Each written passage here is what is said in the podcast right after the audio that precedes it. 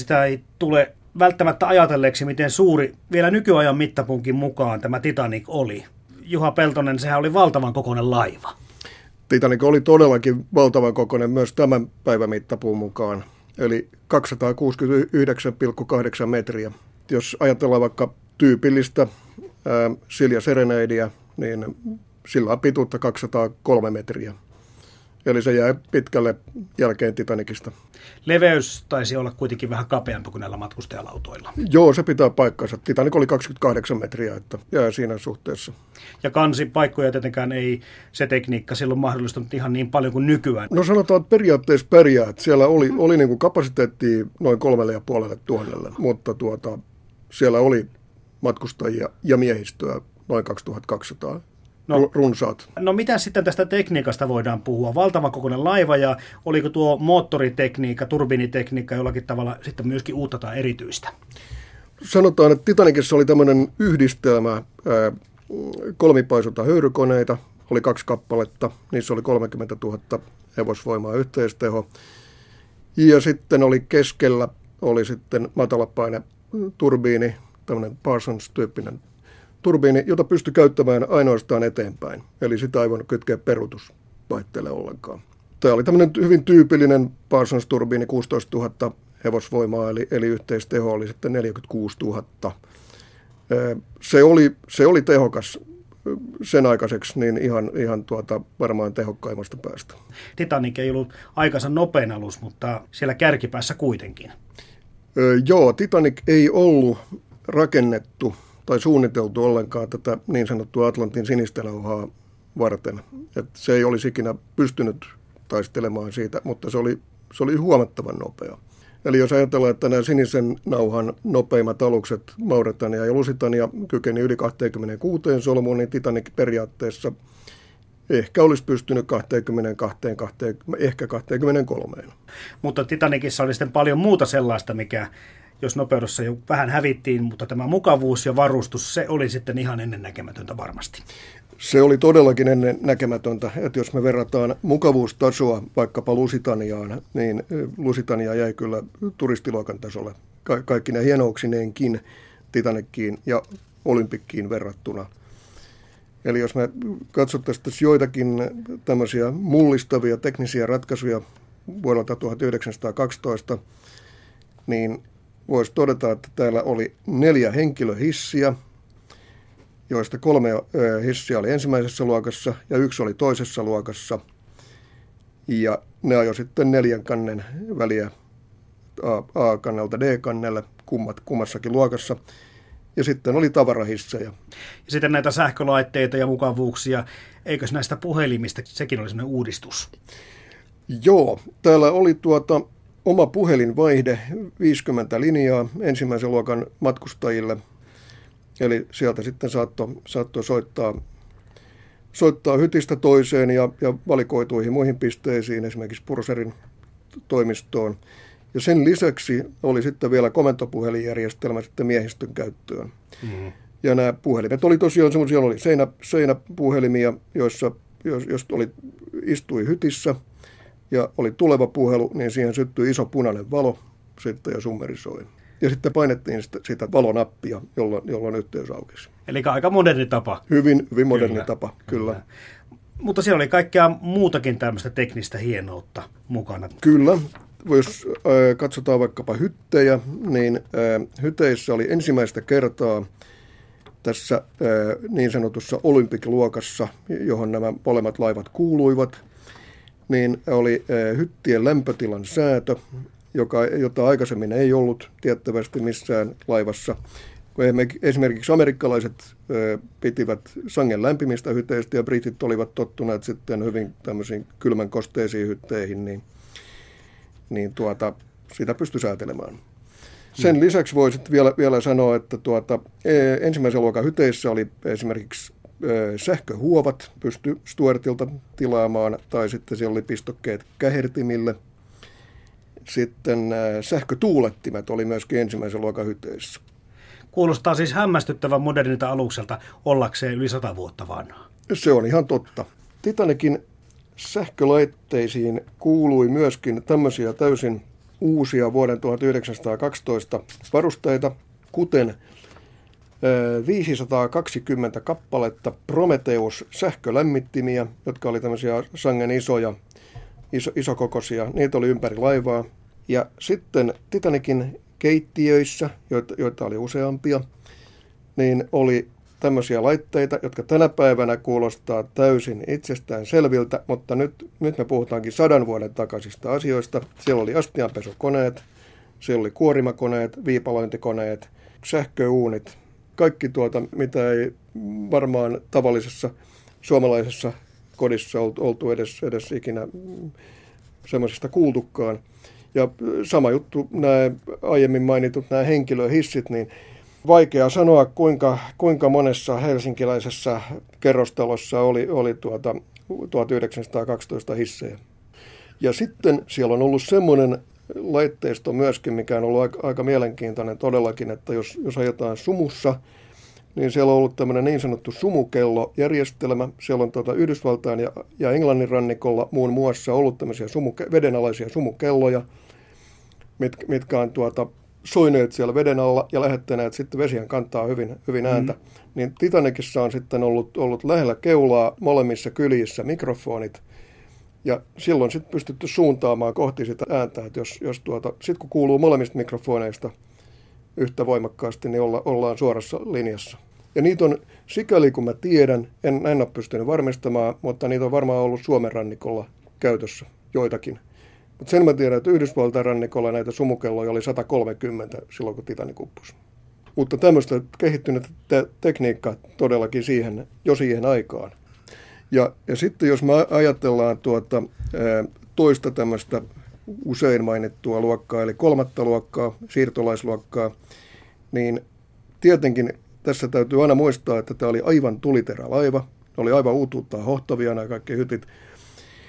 Ja sitten kolmannen luokan hyttikin oli mukavuustasoltaan jopa hienompi kuin 1900-luvun aivan alun monen pienemmän höyrylaivan ensimmäisen luokan hytti.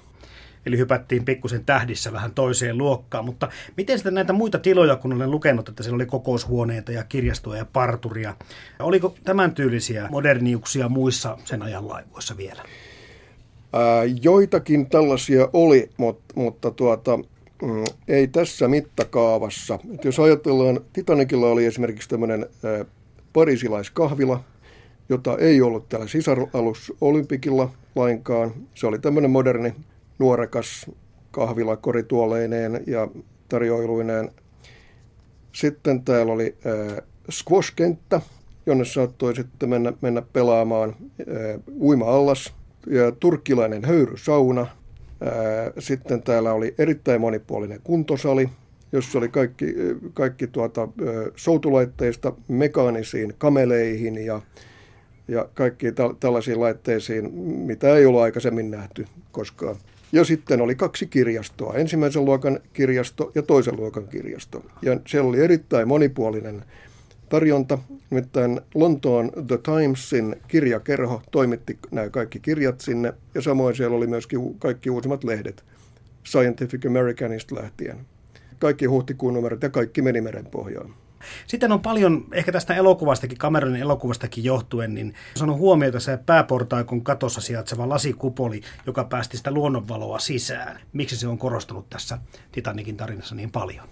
No mä luulen, että ensimmäisen luokan portaikko, pääportaikko, oli varmaan semmoinen aika keskeinen tämmöinen kohtaamispaikka ensimmäisen luokan matkustajille. Se oli vain niin vaikuttavan näköinen.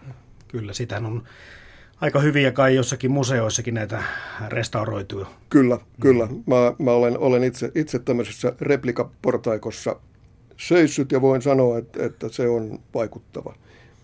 No alun perinkin, kun ajatellaan, että tuo Titanic sisaraluksineen oli aika suuria tai jättikoko luokan laivoja tuohon aikaan, niin mikä sen sitten laittoi varustamot ja, ja suunnittelijat tekemään tämän työn? Mitä tällä haettiin näillä valtavilla laivoilla siihen aikaan? No pääasiassa nämä tietenkin, se raha tuli tästä siirtolaisliikenteestä, joka oli, oli vuosisadan alussa erittäin laajaa Euroopasta Pohjois-Amerikkaan. Ja sit, sitten tuota, tosiaan tämä kolmas luokka oli se, joka, joka oli sitten se todellinen rahalähde. Ja toinen oli sitten, sitten ensimmäinen luokka, joka, joka oli sitten en, enemmänkin joko, joko liike- tai, tai huvimatkalla. Mutta sitten ei saada unohtaa toista luokkaa, joka yleensä jää aina täysin unholaan siinä välissä. Koska se on, se on oikeastaan kaikista mielenkiintoisin näistä luokista. Sen tähden, että se on eniten lähellä tämän päivän turistiluokkaa. Siis niin kuin viihtyisyystaso oli, oli korkea. Siinä oli jo monia niin kuin ensimmäisen luokan tämmöisiä ominaisuuksia, mutta ei, ne ei ollut loistokkaita, mutta, mutta ne ei myöskään ollut vaatimattomia. Mutta niin kuin sanoit tuossa, niin siirtolaisten massat tulevat mieleen totta kai, ja sitten nämä, nämä, nämä isot liikekihot ensimmäisenä, jos puhutaan Atlantin yli matkailusta. Kyllä, toinen luokka jää yleensä aina, se on, se on välinputoaja, ja se on ollut hyvin mielenkiintoinen luokka. Et se on niin kuin semmoinen luokka, mikä ainakin, jos mä joutuisin matkustamaan Titanicilla, niin mä luultavasti menisin toiseen luokkaan. Toisaalta, jos ajatellaan statistiikkaa, niin, niin se voisi olla huono ratkaisu, kaikkein huonoin ratkaisu, koska – toisen luokan miesmatkustajista vain 8 prosenttia pelastui ja se oli alhaisin prosenttimäärä kaikista ryhmistä, kaikista luokista, miehet, naiset, lapset.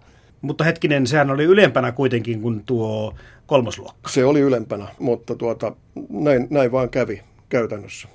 Näistäkin muista lukeneeni, että ne käytävät siellä kohtasivat jotakin tämmöistä ongelmaa, että oliko niin, että niistä ei päässyt läpi kaikista näistä portaikoista ja käytävistä. Joo, Titanichan on ollut valtava sokkelo, mm. niin että jopa niin kansiupseereille heiltä on mennyt jopa kaksi viikkoa, että he on oppineet niin kuin suunnistamaan siellä aluksella. Mutta sitten sen lisäksi sitten jäävuoreen törmäyksen jälkeen, niin siellä näitä käytäväportteja on suljettu paikotellen. Mm, Siinäkään ei ollut mitään sääntöä.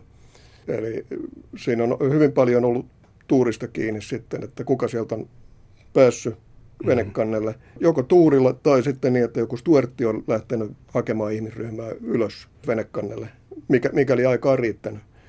Että yhden tämmöisen siirtolaisryhmän haaliminen, etsiminen, haaliminen kokoon, että he sai, sai kaikki tavaransa ja muut, ja vieminen kannelle, siihen meni noin tunti.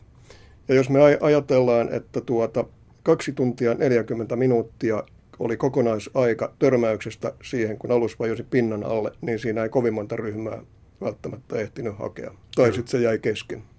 No, Titanic-tutkija Juha Peltonen, millainen oli tuo Atlantin yliliikenne tuohon aikaan? Oliko paljon kilpailua Titanicilla ja sisaraluksella? Kyllä siellä oli, oli paljon kilpailua, joo. Oli, oli tuota, tosiaan tämä Cunard Line, jolla oli, oli nämä Lusitania ja Mauretania, jotka, mm-hmm. jossa panostettiin nopeuteen. Niissä oli pelkät, pelkät höyryturbiinit, eli ne oli selkeästi nopeampia. Ja sitten oli saksalaiset. Norddeutscher Lloyd esimerkiksi ja Hamburg Amerika linje. Tässä oli näitä, näitä isoimpia. Sitten oli pieniä varustamoja, niitä oli kymmenittäin. Ja White Star Line nimenomaan iski tähän mukavuuteen ja viihtyvyyteen tällä omalla kilpailulla. Kyllä. Ja Titanichän oli, oli silloin yhdessä Olympikin kanssa, niin nehän oli hetken aikaa maailman suurimmat alukset. Kyllä. Titanic oli vielä hiukan, hiukan isompi, isompi bruttotonnimäärältään kuin Olympik. Mutta vain kuukautta Titanicin jälkeen laskettiin vesille Imperator, saks, saksalainen, joka oli jo huomattavasti isompi kuin Titanic. Se kesti lyhyen aikaa. Se komeus. Niin, se komeus. Tämä kohtalokas onnettomuus, se törmääminen tapahtui itse asiassa päivää tai edellisenä vuorokautena 14. päivää huhtikuuta, mutta alus upposi vasta kun vuorokausi oli vaihtunut 15.4. Mihin kelloaikaan se muuten mahtui olla? Tämä alus upposi 0220. Eli keskellä yötä. Keskellä yötä. No näitä syitä, niitä on nyt julkisuudessa kyllä sata vuotta pyöritelty ja on, on annettu monenlaista selitystä ja tulee mieleen sanoa, että kun lukee näitä syy- ja selitysluetteloita, että lähes kaikki on mennyt pieleen tässä asiassa. Erittäin huonoa onnea, sattumaa, mutta sitten myöskin tämmöisiä inhimillisiä teknisiä kömmähdyksiä. Ihan yhden syyn varaan tuskin voi Titanikin uppoamista laittaa. Ei, kyllä, kyllä tässä voi käyttää, käyttää tätä perinteistä sanontaa, että tämä oli sattumien summa. Mitkä ne suurimmat syyt selitykset tänä päivänä ovat? Jos, jos nyt lähdetään vaik, vaikkapa tuota tämmöisestä kiikariasiasta, niin Titanikin näillä tähystäjillä ei ollut käytössään kiikareita, koska, koska tuota kiikarikaapin avain ei ollut aluksella mukana. Ja se taisi jo johtua semmoisesta semmoisesta tekijästä, että siellä oli yliperämies David Blair, joka, joka korvattiin ää, yliperämies Wildilla, koska hän oli, hänet katsottiin vielä, vielä kokeneemmaksi. Blair jäi, jäi kokonaan pois tästä, tästä pakasta. Ja tuota Blair vahingossa vei sitten tämän kiikarikaapin avaimen. Eli tähystäjiltä puuttu työkalut. Tähystäjiltä puuttu työkalut. Ja nyt tuota Titanikin toinen päätähystäjä Frederick Fleet oli kuolemansa saakka sitä mieltä, että jos he, heillä olisi ollut kiikarit, niin he olisivat mm. voineet nähdä ajoissa jäävuoren. Mutta tämä ei ole kuitenkaan ihan näin yksinkertainen juttu. Tässä on hiukan toiveajattelua mukana, koska vuoden 1912 kiikarien optiikka ei vielä ollut merikäyttöön riittävän hyvä, varsinkaan yöllä. Et jo ensimmäisen maailmansodan aikana nämä kiikarien optinen laatu oli parempi. Ja toinen, sitten siihen voidaan vielä liittää tämmöisiä tekijöitä. Tähän on just ennen onnettomuustilannetta kuu ei paistanut ollenkaan, joka tarkoitti sitä, että tätä jäävuorta oli vaikea erottaa. Ja vielä vaikeammaksi tämän erottamisen teki se, että kun tämä oli aikanaan noin kolme vuotta aikaisemmin tämä jäävuori lohjennut Jakobshavnin vuonosta Grönlannissa – ja ajelehtinut sieltä sitten läheltä Kanadan rannikkoa tänne merelle, missä sitten kohtasi Titanikin, niin se oli kääntynyt jossain vaiheessa ylös alasin. Se oli niin sanottu sinimusta jäävuori, se oli täynnä lietettä ja soraa. Ja sitten kun oli vielä peilityyni, ei ollut vahtopeitä, jotka olisi lyöneet sitä, sitä jäävuorta vasten, niin jos tästä tehdään tämmöinen synteesi, niin on ollut vaikea nähdä. Siis se ei ollut todellakaan valkoinen se jäävuoren näkyvä osa. Ei, se on ollut tumma. Ja vaikka oli tähti kirkasta, niin ei, kuu ei paistanut. Tietenkin voidaan mennä sen verran jo taaksepäin, että tuo laivatekniikka tai koko teknologia tuohon aikaan, niin suunnittelussa kurkotettiin aika korkealle tai pitkälle, kun näin isoa laivaa lähdettiin suunnittelemaankaan. Eli tulee mieleen se, että haukattiinko suuri, liian suuri pala. Se on hyvä kysymys. Siihen on vaikea antaa mitä yksilitteistä vastausta. Mutta kyllä täytyy sanoa, että, että Titanikin kapteenille, joka oli varustamon kokenein kapteeni ja sillä ää, nimikkeellä sitten, sitten hänet myöskin Titanikin päälliköksi laitettiin suoraan, suoraan sisaralus Olympikilta, niin voidaan kysyä, että oliko laiva, laivojen mitat kasvaneet liian isoiksi, liian nopeasti. Mm. Koska jos ajatellaan Titanikista 20 vuotta taaksepäin, niin näiden 20 vuoden aikana laivojen koko moninkertaistui ihan hetkessä. Niin, tästä on tästä kapteeni tai Commodore Edward J. Smithin ammattitaidosta ollut silloin tällöin puhetta myöskin, ja se saattaa tietenkin liittyä osittain siihen, että kehitys oli niin valtavaa, että kuka siinä sitten pysyy mukana aina kaikessa. Joo, mä, mä uskon, että, että Smith oli erittäin, paitsi että hän oli erittäin arvostettu ja pidetty kapteeni, niin mä uskon, että hänellä oli, oli erittäin hyvä kompetenssi, mutta tämän kokoinen alus oli, oli jo sitten tiukan paikan tullen todella hankala tapaus. Ja tämähän näkyy, näkyy sitten myöhemmissäkin vaiheissa sitten Smith, tämän törmäyksen jälkeen, niin Smith jäi jollakin tavalla oudosti taka-alalle. Eli kansiupseerit hoitivat sitten käytännössä kaikki, kaikki rutiinit siellä. Mitä luulet, äh, Juha Peltonen, sen vaikuttaneen, kun lehdistö piti alusta uppuamattomana? Tuliko siinä niin kuin henkilökunnalle ehkä kapteenia myöten myös sellainen tuntuma, että vaikka nyt joku jäävuori tulisikin niin ja, ja niin poispäin, niin siihen ei tarvitse niin vakavasti suhtautua. Kyllä, tuota, kyllä kapteeni Smith on tiennyt ammattimiehenä, että, että mikään laiva ei ole uppoamaton. Ja Titanikin pääsuunnittelija Thomas Andrews, joka oli ö, telakan takuuryhmän kanssa siellä laivalla varmistamassa, että kaikki toimii niin kuin pitää, niin hän tiesi heti tämän törmäyksen jälkeen, mikä on, on tilanne. Menoa. Juu, hän tiesi heti, että se on menoa. Kävi tarkastamassa konehuoneessa, tuli saman tien takaisin ja antoi raportin, että laivalla on aikaa tunti, korkeintaan kaksi. Mutta mistä se johtuu, että se pelastustoiminta oli sen verran löperöä kuitenkin, koska ensimmäiset pelastusveneetkin pääsettiin matkaan aivan puoli täysinä vain? Öö, joo, siinä oli semmoinen juttu, että Titanikilla oli huipputehokkaat pumput, jotka ensimmäisen tunnin ajan pystyivät pitämään meren toisella puolella. Mutta sen jälkeen meri otti sitten tämän yliotteen. Ja, ja tuota, ensimmäisen tunnin aikana ei ollut niin ilmeisiä merkkejä tästä uppoamisesta. Ja ihmiset eivät halunneet lähteä, lähteä lähes pakkaseen pieniin pelastusveneisiin keikkumaan keskelle pimeää merta. Isoja, isoja lämmiä valaistu laiva, missä oli 10 000 hehkulampua täydessä, täydessä valaistuksessa päällä, niin eihän kukaan sinne halunnut lähteä.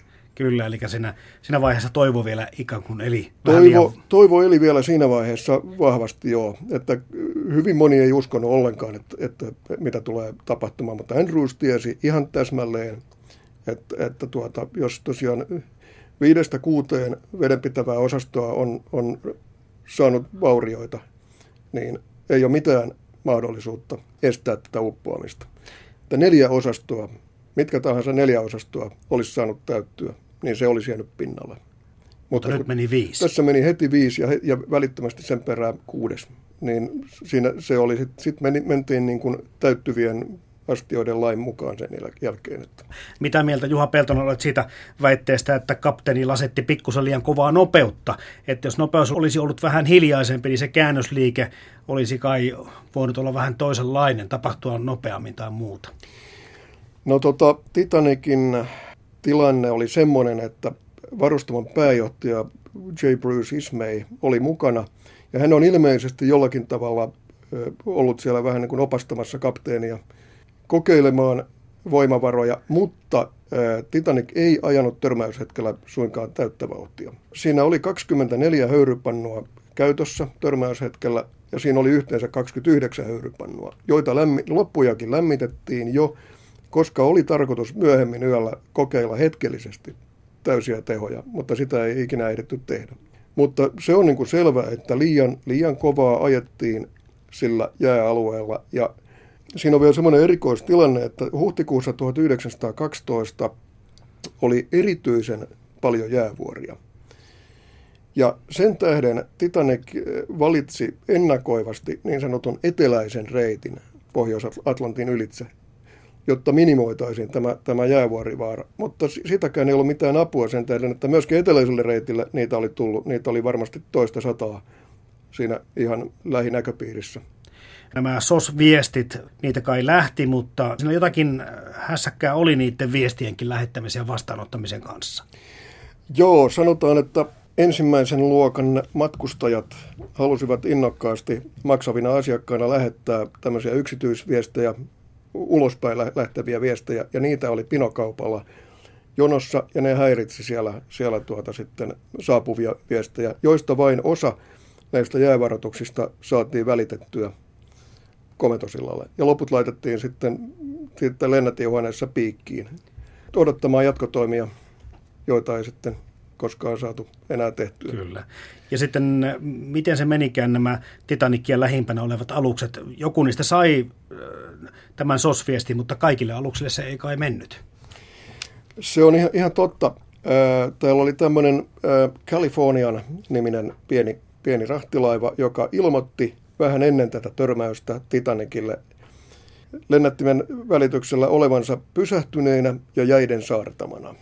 Ja se oli noin arviolta, siitäkin on vaihtelevia arvioita, mutta noin 36 merimailin päässä, eli, eli sangen kaukana. Ja tuota, Titanic vastasi tälle Kalifornianille, että, että ole hiljaa, minä kuuntelen Cape Racing lennätin asemaa. Ärä, ärähti niille, jolloin tämä loukkaantui sitten pahasti tämä, tämä tuota Kalifornian sähköttäjä ja laittoi laitteet kiinni ja meni nukkumaan, koska hän oli tehnyt varmaan kaksi vuorokautta jo siinä vaiheessa töitä. Jos tämä yhteys olisi saatu muodostettua, niin, niin tuota, tämä olisi ollut tässä sitten ikään kuin käytettävissä, tämä Kalifornian, mutta toisaalta sitten taas voidaan, voidaan sanoa, että ei, ei se olisi sieltä jäiden keskeltä pystynyt lähtemään apuun. Se oli pieni laiva ja se olisi mahdollisesti uponnut itse siinä vaiheessa.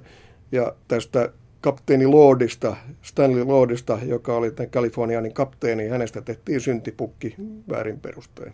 Varsinaisen pelastusaluksen lisäksi niin nähtiin joku muukin alus tässä Titanikin lähellä ja se on vähän tämmöinen mysteri edelleen. Joo, jopa suomalaisia matkustajia on, on tuota, ollut todistamassa, että Titanikin lähellä oli tämmöinen mm, niin sanottu mysteerialus, jonka mastovalo nähtiin.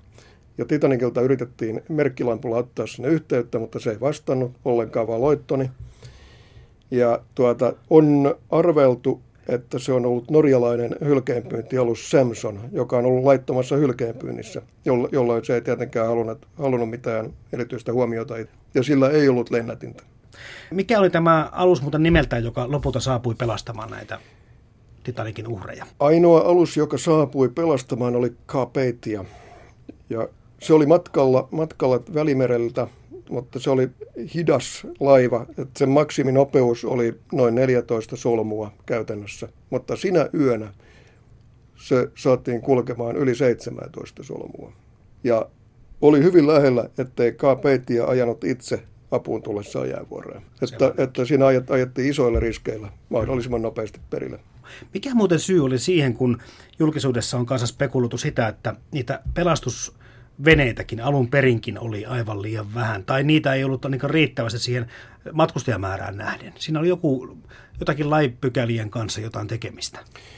Joo, Titanikilla oli 1178 venepaikkaa ja tuota, sehän oli aivan, aivan alamittainen, jos ajatellaan nyt tätä ää, mukana ollutta yli 2200 ihmisen määrää, matkustajat ja, ja miehistö yhteensä.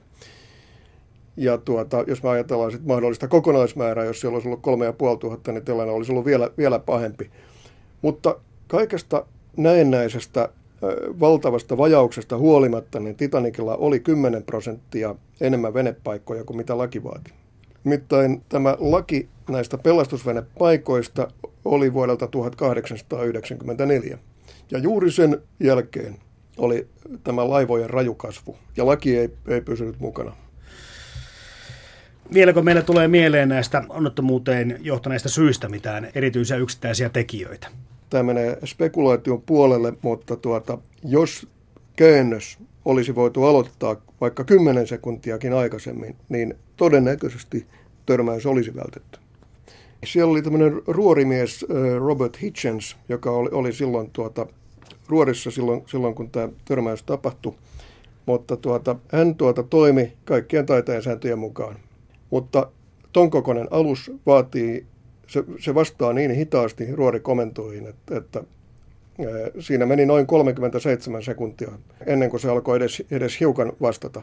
Ja siinä oli yksi selitys, oli se, että Titanikin peräisin oli alamittainen tuon kokoiseen alukseen. Ja tuota, se oli hyvin lähellä. Se, oli lä- se lähes onnistui, se väistö, mutta ei aivan.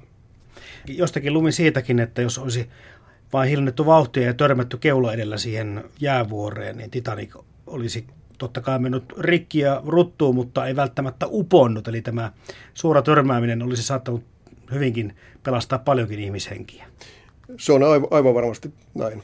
Ja nyt se vaan raapaisi sitä kylkeä juuri niin inhottavasti, että siitä lähti sekä pultit että, että sitä tätä reikää tuli siihen kylkeen riittävä määrä. Kyllä, ja to- todennäköisesti myös oli ö, veden, veden alainen tämmöinen jääsärmä, joka on repinyt sitten kaksoispohjaan reijän ainakin todistajalausuntojen oikeudenkäyntipöytäkirjojen perusteella, niin siellä on ilmoitettu, että siellä on lattialevyjä välistä on ruvennut suihkuamaan vettä.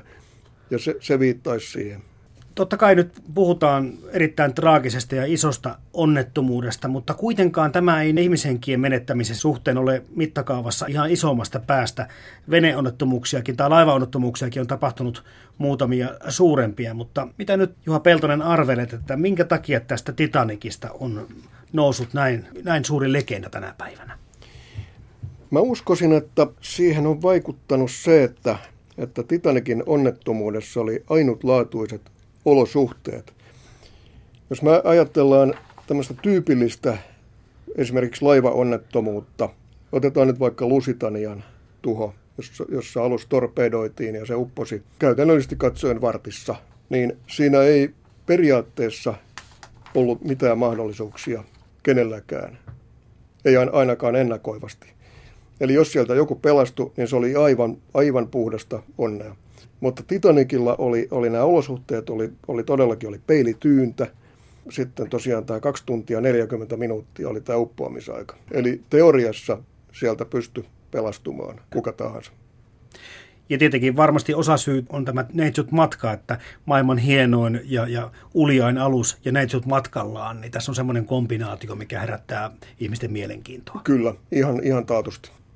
Entäs tämä tekijä, että Titanikin hylkyä etsittiin aika kauan? Siis 73 vuotta onnettomuuden jälkeen, eli tässä on varmasti myöskin omat tekijänsä. Siinä on omat tekijänsä, joo. Eli törmäyksen jälkeen alus, alus tuota eteni vielä joitakin, varmaan joitakin satoja metrejä sitten, sitten vielä, vielä liukui. Ja ne koordinaatit, mitkä on silloin annettu, niin ne ei vaan täsmänneet. Mitä muuta tähän mysteeriin tai tähän legendaan liittyviä tekijöitä tai asioita? Totta kai tämä populaarikulttuuri, joka muokkaa meidän kuvaa elokuvien ja mu- musiikin voiman, voimin, vaikuttaa nykyihmisiin, mutta olihan Titanic-legenda jo silloin aikanaan. Titanic oli, oli legenda heti, heti paikalla, heti uppoamisensa jälkeen.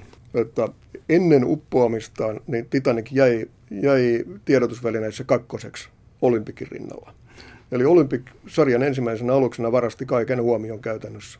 Se heijastuu myös siinä, että Titanicista on sisäkuvia ihan murtoosa siihen nähdään, että Olympikista on kuvattu käytännöllisesti katsoen aivan kaikki, mitä telakka on pystynyt kuvaamaan mutta Titanicista ei, ei suinkaan ole, ole kuvattu kaikkea. Ja sitten tähän legendaan liittyy varmaan myöskin tämä osittain, että sisarolus Britannicsit myös upposi neljä vuotta, kun se oli tämän jälkeen. Kyllä, neljä vuotta. Mm. Joo. Että se sitten lähden niin vielä tätä myyttiä auttoi varmaan syntymään. Se on, se on ihan totta. Mm. Ja sitten jos me ajatellaan tätä aluskolmikkoa niin, ja näitä, näitä myyttejä, niin, niin tuota, oli naisstuertti Violet Jessop, joka ehti palvella kaikilla kolmella aluksella. Niin hän siis selviytyy näistä molemmista laivaonnettomuuksista ja vielä sitä törmäyksestä, mikä Olympikillakin tapahtui. Kyllä. Mitä hänelle muuten lopulta kävi tällä Violetille, kun sanot hänen nimensä olevan? Kyllä hän, hän ihan niin kuin rauhallista elämää sitten lopulta vietti. Että, että julkisuus jätti hänet rauhaan. Jätti, jätti sillä tavalla rauhaa, joo. Tässä nyt on puhuttu tästä legendasta, mutta sitten näitä selvittämättömiä mysteerejä, niitäkin on monenlaisia, tai oikeastaan nyt tämä orkesterin soittaminen aivan niin kuin loppuun saakka. Elokuvassakin tarvitaan kuvata se asia niin, että laiva on jo melko kallellaan ja vi- vielä vaan viulu vinkuu. Joo. Eli pitääkö tämä tieto paikkaansa? sanotaan, että mä en henkilökohtaisesti menisi allekirjoittamaan kyllä, kyllä tätä mm. orkesterin soittamista. Että mä luulen, että ne on johonkin tiettyyn rajaan asti saattaneet soittaa. Niin melko pitkään, koska jos kerran matkustaja henkilökunta, ketkä ovat säilyneet hengissä, ovat tämmöisen todistuslausunnon antaneet, Kyllä. mutta sekasorto on tietenkin ollut aivan valtava. Sekasorto on ollut, ollut aivan, aivan kamala ja, ja sanotaan, että jos tämä on 0220 suorittanut viimeisen sukelluksensa, niin – jos he on esimerkiksi kello kahteen saakka sinnitelleet siellä, niin se on tietysti mahdollista. Niin kauan kun kannella on pysynyt pystyssä. Tulee vaan mieleen, että miten ne on henkilökunta saaneet heidät pysymään niin kuin aloillaan, että eivät ole yrittäneet pelastautua edes nämä soittajat. Mä luulen, että siinä on ollut tätä brittiläistä, stoalaista tyyneyttä, että tuota, vaikka kuolema tulisi, niin mennään kättä lippaa vaan. Kyllä se tietysti antaa tälle muusikoiden ammattikunnalle tietynlaista ammattiylpeyttä, jos homma näin hyvin hoidetaan ikään kuin loppuun saakka. Kyllä, ja sama koski kansimiehistöä, että, että tuota, siellä oli myöskin se, että he oli Englannin kuninkaallisen laivaston reservin upseereita ja aliupseereita, ja, ja heillä oli kanssa periaate, että, että periksi ei anneta. Minkälaisia muita selvittämättömiä mysteerejä tässä Titanic-tapauksessa vielä on? Mä voisin, voisin tuota tämmöisistä kun on tunnetaan tämä tarina niin sanotusta Titanikin muumiosta. Ja siitä on olemassa useita erilaisia versioita. Ja tuota, yhden version mukaan oli englantilainen äh, henkilö, joka löysi prinsessa Ammon Reen muumion Egyptistä. Ja äh, hän päätti sitten rahdata sen Englantiin, mutta hän kuoli muumion kirouksen takia jo Egyptissä. Aha. Sen jälkeen tämä muumio kuitenkin kuljetettiin Englantiin, jossa amerikkalainen liikemies osti sen. Muumio rahdattiin upouudelle Titanikille. Ja tarinan mukaan sitten, sitten muumion kirous olisi sitten aiheuttanut myöskin tämän jäävuoreen törmäämisen. Ja tarina on ihan hauska, mutta mun on ikävä vesittää tämä, tämä tarina, koska Lontoon British Museumin egyptologian osaston toisessa salissa on tämä kyseinen muumio tunnusnumerolla 22542. Mutta, mutta sitä ei kannata katsoa silmiin, koska silloin joutuu sen kirouksen kohteeksi tarinan mukaan. Toinen tämmöinen on tuota, amerikkalainen kirjailija Morgan Robertson. Kirjoitti jo vuonna 1898 pienoisromaanin nimeltä Futility, eli turhuus. No se ei varmaan, varmaan tuota sanoisi muuten yhtään mitään kenellekään, mutta sen ää, pienoisromaanin pääosassa oli laiva, jonka nimi oli Titan, eli Titan. Ja se törmäsi jäävuoreen ja siinä upposi sitten sen laivan mukana 3000 henkeä, eli koko, koko se määrä, mitä, mitä siihen oli niin kuin ilmoitettu.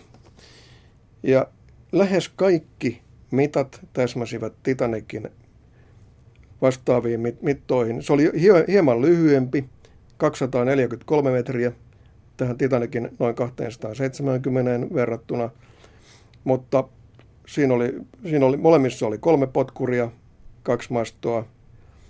Titanikissa oli 16 vedenpitävää osastoa ja, ja tässä Titanissa oli 19. Titanikissa oli 20 pelastusvenettä, Titanissa oli 24. Ja Titanic törmäsi kello 23.40 illalla ja Titan törmäsi lähellä keskiyötä. Mole, mole, molempiin tuli vaurioita ää, puolelle eli, eli oikeaan kylkeen. Molemmat törmäsivät huhtikuussa. Titanicilta pelastui hieman yli 700 ja Titanilta pelastui vain 13. Mutta sitten, sitten kun on, on tuota, mietitty myöskin sitä, että onko Britannian laivaston tutkimusalus löytänyt Titanikin jo 1977. Mm-hmm. Nimittäin tämä tohtori Robert Ballard, joka löysi Titanikin virallisesti vuonna 1985, ensimmäinen syyskuuta, niin hän on spekuloinut kirjassaan näin. Kun soitin heti hylyn löytymisen jälkeen ensimmäinen syyskuuta 1985 Woods Holein merentutkimuslaitokselle kertoakseni hyvät uutiset, päivystäjä sanoi puheluita tulevan jo koko ajan.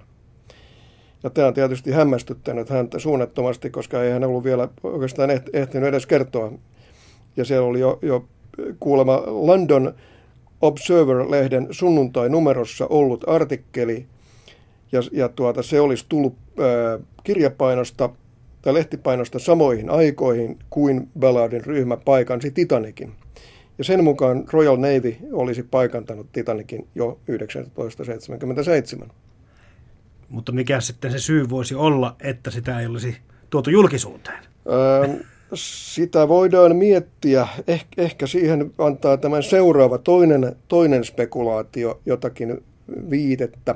Nimittäin toisen huhun mukaan brittiläinen ydinsukellusvene olisi paikantanut hylyn vuonna 1984 sotaharjoituksen yhteydessä ikään kuin sivutuotteena. Mutta tämmöisistä asioista tieten, tietenkään saanut puhua mitään tämmöisistä sotasalaisuuksista tai, tai niihin, mihinkään ni, ni, niihin liittyvistä asioista. Eli jompi kumpi, kumpi näistä saattaa hyvinkin pitää paikkansa. Ja, ja tuota, mä voisin, voisin tähän sitten vielä, vielä räjäyttää pienen, pienen pommin, eli tuota, eräiden tietojen mukaan on, tai mietitään, että onko Titanicilla edelleenkin jotakin salaista materiaalia ollut rahdissa, jota ei, ei tiedetä rahtiluetteloiden perusteella, koska joidenkin Titanikiin liittyvien tietojen salausta nostettiin 2000-luvun alussa 155 vuoteen, vuodesta 1912 lukien. Ja siihen täytyy olla varmasti jokin syy, jota me emme tiedä eikä kukaan meidän elinaikana tule tietämään. Se ei ole mitenkään järkeenkäypää, mutta, mutta todellakin niin, niin tuota, voi, voi jäädä harmittamaan, että omana elinaikana varmaan ikinä tämmöiset asiat selviä. Mä, mä uskoisin, että jos niin kuin ihan yleisesti ajatellaan näitä Titanikin mysteereitä, niin, niin enemmän on varmaan semmoisia, mitä ei ikinä saada selville, juuri mitä näissä loppuvaiheissa on tapahtunut – mutta sitten, jos mä nyt ottaisin täältä kaksi äh, hyvää esimerkkiä. Toinen on suomalainen Pekka Hakkarainen, jonka, jonka sukulainen äh, Riitta Hakkarainen on, on tällä hetkellä äh, VV Auto Oyn äh, tiedotusjohtaja. Niin hän katosi. Hän lähti ottamaan törmäyksen jälkeen selvää, mitä on tapahtunut. Sanoi siinä tuota vaimolleen hytissä, että hän, hän menee katsomaan ja sen jälkeen hän ei sitten kuulunut enää takaisin. Meni, meni vielä tunti ennen, ennen kuin vaimo lähti, lähti sieltä hytistä. Olin, olin nukahtanut uudestaan. Ja kun hän, hän heräsi uudestaan, niin, niin Pekka ei ollut tullut takaisin. Eli jotain on, jotain on sattunut. Joko on portteja laitettu kiinni, tai sitten on tullut kerta kaikkiaan vettä, tai sitten hän on eksynyt sinne sokkeloon. Että jotain tämmöistä on, on, on sattunut. Eli tämmöinen kotimainen mysteeri löytyy ainakin tästä. Kyllä löytyy. Kyllä. Ja sitten löytyy toinen semmoinen vähemmän tiedetty on myöskin tämmöinen neiti, neiti Isham. Englantilainen tai amerikkalainen, todennäköisesti amerikkalainen rouva, joka oli ensimmäisen luokan matkustajana, ja hänet nähtiin törmäysiltana vielä illallisella. Mutta sen jälkeen kukaan ei enää nähnyt häntä. Hän ei tullut veneisiin, hänen hyttiinsä mentiin, mentiin koputtamaan. Amerikkalainen Eversti Gracie meni ja koputti. Siellä oli tämmöinen, että, että naismatkustajista pidettiin niin kuin huolta. Mm-hmm. Meni koputtamaan ja tuota, kukaan ei vastannut. Stuartithan oli ensin tietysti tulleet eh, hätyyttämään ihmisiä ulos ja sen jälkeen ruvenneet lukitsemaan hyttäjä, ettei ryöstellä. Mutta sieltä ei kukaan vastannut. Että tässä on tämmöinen toinen tapaus. Kukaan ei tiedä, mitä tapahtuu. Oliko se, että 8 prosenttia vai selvisi näistä toisen luokan matkustajista, mutta tiedetäänkö se, mitä nuo prosentit ovat ensimmäisen luokan tai kolmannen luokan matkustajien kohdalla? Toisen luokan miesmatkustajista nimenomaan 8 prosenttia. Mutta tota, no mulla ei tässä nyt tarkkoja lukuja tässä edessä, mutta tuota, ensimmäisestä luokasta huomattavasti enemmän, kyllä. enemmän pelastui ja sitten toinen luokka, luokka jäi sitten kyllä ihan, ihan jalkoihin. Hmm. Kolmannesta luokasta kohtuullisen paljon, mutta voi sanoa, että – että kyllä, siellä, kyllä siellä oltiin hyvän, hyvän onnen varassa. Kolmannen luokan matkustaja, jos, jos hän pääsi tämmöiseen Stuartin ohjaamaan ryhmään, joka ohjasi venekannelle, niin hän oli onnekas. Että ne, jotka oli itse, itse yritti etsiä tietää, niin törmäsivät käytäväportteihin tai joku tuli kerta kaikkiaan estämään. Että. No tiedetäänkö se, Juha Peltonen, kuinka monta eri kansallisuutta tuolla laivalla on ollut? Kyllä siellä on ollut ainakin yli 30 kansallisuutta. Että siellä on kyllä melkoinen eri, eri kielten sorina käynyt käytävillä. Ja siellä on esimerkiksi, siellä on ollut yksi, mä tiedän ainakin yksi saksalainen tulkki, tulkki Müller, joka on pyrkinyt sitten kaikkien keinojen mukaan selvittämään sit, sitten näitä kommunikaatio-ongelmia siirtolaisten välillä. Ja, ja kun he on yrittäneet kommunikoida näiden henkilökunnan Stuartia ja muiden kanssa. Et kun siellä on ollut ihan ympäri maailmaa, siellä on ollut kiinalaisia, armenialaisia, suomalaisia. Siellä on ollut jopa Uruguaista ollut, ollut tuota, yksi, yksi vanhimpia matkustajia. Uruguaylainen herra Artaga Veitia, joka, joka oli aikanaan pelastunut America-laivan tulipalosta. Miten hänelle nyt kävi? Hän hukkui. Ja hän pelkäsi merta aivan, aivan siis järjettömissä mittakaavassa. Ja, ja tuota, hän hukkuu. Matkustajaluottelot tuohon aikaan kuitenkaan eivät ole ihan täydellisiä, niin miten nämä uhriluvut ja uhrien henkilöllisyydet, ne ei ihan kai koskaan voikaan selvitä täysin? Ei ihan täysin. Että mä, mit, mitään ihan tarkkoja, eksakteja lukemia ei kannata antaa Titanikin pelastuneista tai, tai hukkuneista. Että ne, on, ne on noin, noin arvioita, koska nämä matkustajaluettelot, niitä täydennettiin. Siellä oli kirjuri siellä laivalla, joka täydensi matkan aikana näitä luetteloita, ja nämä täydennetyt versiot meni, meni merenpohjaan. Ja ne luettelot, mit, mitkä sitten jäi maihin, ne, ne ei ole olleet välttämättä mm. täydellisiä. Eli mä olen varma, että siellä on ollut kyllä ö, useampia henkilöitä mukana sekä pelastuneissa että hukkuneissa, joita ei ole kirjoissa kansissa. Ja se ei kyllä koskaan enää sitä selviä tämän jälkeen. Se ei kovin äk- mm. äkkiä ainakaan varmasti selviä. Mutta pakko on nyt mennä tähän kaikki ehkä mielenkiintoisimpaan kysymykseen tässä tapauksessa, että mistä Titanic-tuntija ja tutkija Juha Peltonen, mistä olet tai miksi olet kiinnostunut alun perin Titanicista? Kyllä se varmaan lähti tästä maailman varmasti tunnetuimmasta Titanic-kirjasta, eli, eli amerikkalaisen Titanic-tutkija Walter Loden kirjasta Titanicin kohtalon yö, joka on käännetty 120 kielelle ainakin. Ja mä oon varmaan jo, ehkä, ehkä jo joku 8-9 ikäisenä sen lukenut. Ja se oli, se oli niin hyvin ja niin elävästi kirjoitettu.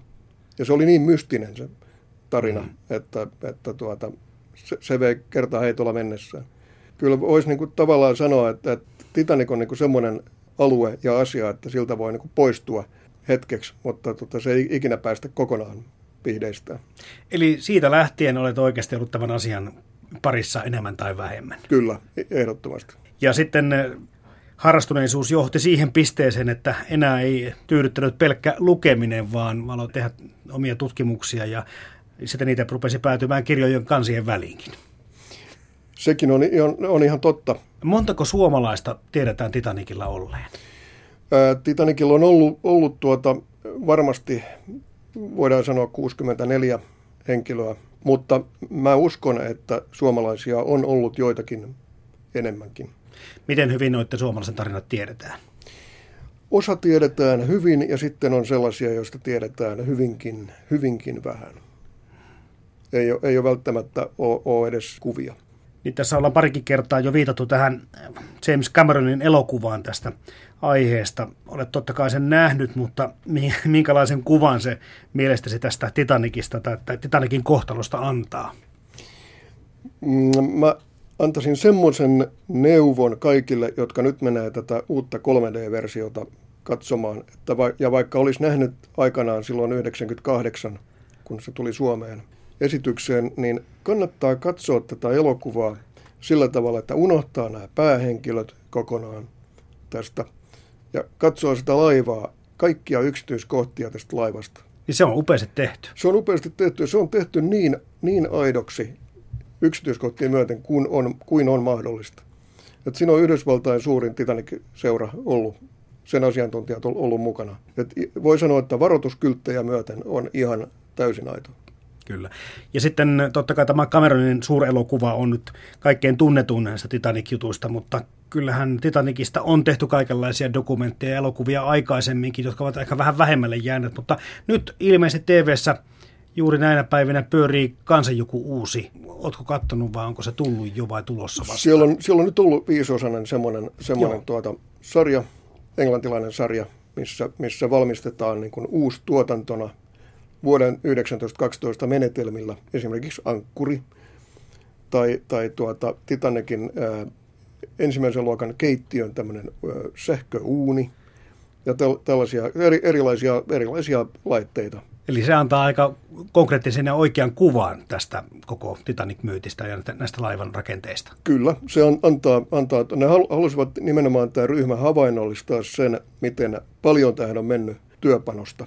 Et kun 4000 ihmistä on rakentanut näitä, on ollut puuseppiä ja metallialan alan ammattilaisia ja kaikkia, niin, ja kaikki on tehty aivan viimeisen päälle. Ja, on kaikki, ja nämä kaikki esineet tehtiin sen aikaisin menetelmin.